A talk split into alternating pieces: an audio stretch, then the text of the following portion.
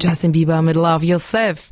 Hier ist der Sputnik Popkult für euch und ich muss ja ehrlich sagen, ich habe nicht so viel mit Zocken am Hut und auch nicht mit Videospielverfilmungen. Ich habe nicht mal Tomb Raider gesehen, aber neulich habe ich The Witcher gesehen. Ich wusste allerdings nicht, dass das eigentlich ein Game ist ähm, und ich muss sagen, ich habe die Serie verschlungen, wenn es auch sehr komplex war.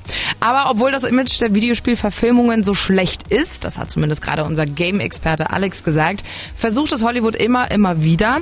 Nächster Versuch läuft aktuell im Kino Kino mit dem Action-Game Uncharted. Mit dabei auch Spider-Man-Schauspieler Tom Holland in der Hauptrolle.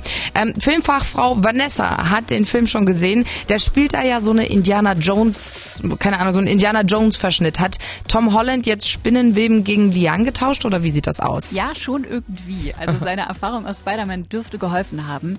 In Uncharted hängt er an Seilen, Deckenlampen, Geländern und Lianen. Er ist nämlich Nathan Drake, ein Barkeeper, Dieb und Abenteurer, mhm. der nach seinem Bruder Sam sucht gesucht. Eines Tages steht ein zwielichtiger Typ auf seiner Matte, Sully heißt er, und der will mit ihm einen sagenhaften Goldschatz vom Weltumsegler Ferdinand Magellan finden.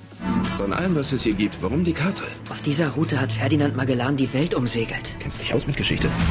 Das ist der größte Schatz, der nie gefunden wurde. Fünf Milliarden locker. Logischerweise sind sie nicht die einzigen, die den Schatz haben wollen. Ein superreicher Geschäftsmann ist auch auf der Suche danach, weil er glaubt, dass der Schatz eigentlich seiner Familie gehört. Und dann werden Nate Drake und Sully um die ganze Welt gejagt und müssen nebenbei noch rausfinden, wo der Schatz überhaupt sein könnte. Äh, glaubt man Tom Holland das denn überhaupt? Der ist ja in Spider-Man ja eher so ein Durchschnittstyp und Außenseiter und Nathan Drake ist ja eher so Typ Draufgänger. Also Tom Holland ist in Uncharted wirklich extrem durchtrainiert und sieht mhm. auch zehn Jahre älter aus als okay. in Spider-Man. Absolut glaubwürdig als Abenteurer, finde ich. Mhm. Und das ist echt witzig, weil Tom Holland wohl für die Rolle als Nathan Drake so krass trainiert hat, dass er für den neuen Spider-Man-Film No Way Home zu muskulös und selbstbewusst aussah.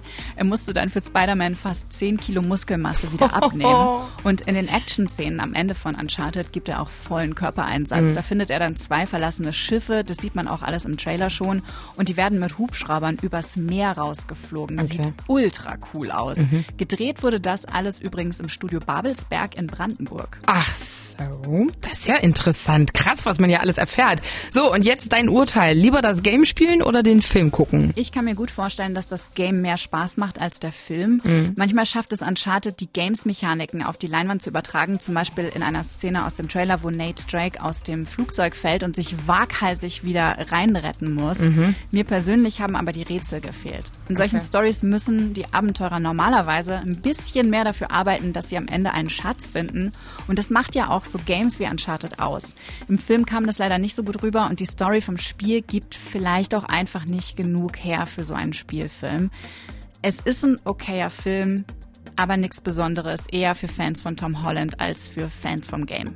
Alles klar. Dankeschön, Vanessa. Uncharted läuft jetzt im Kino mit Tom Holland und wenn ihr danach noch nicht genug habt, die Games wurden gerade auch nochmal general überholt und neu rausgebracht für die PlayStation 5. Sputnik Popkult.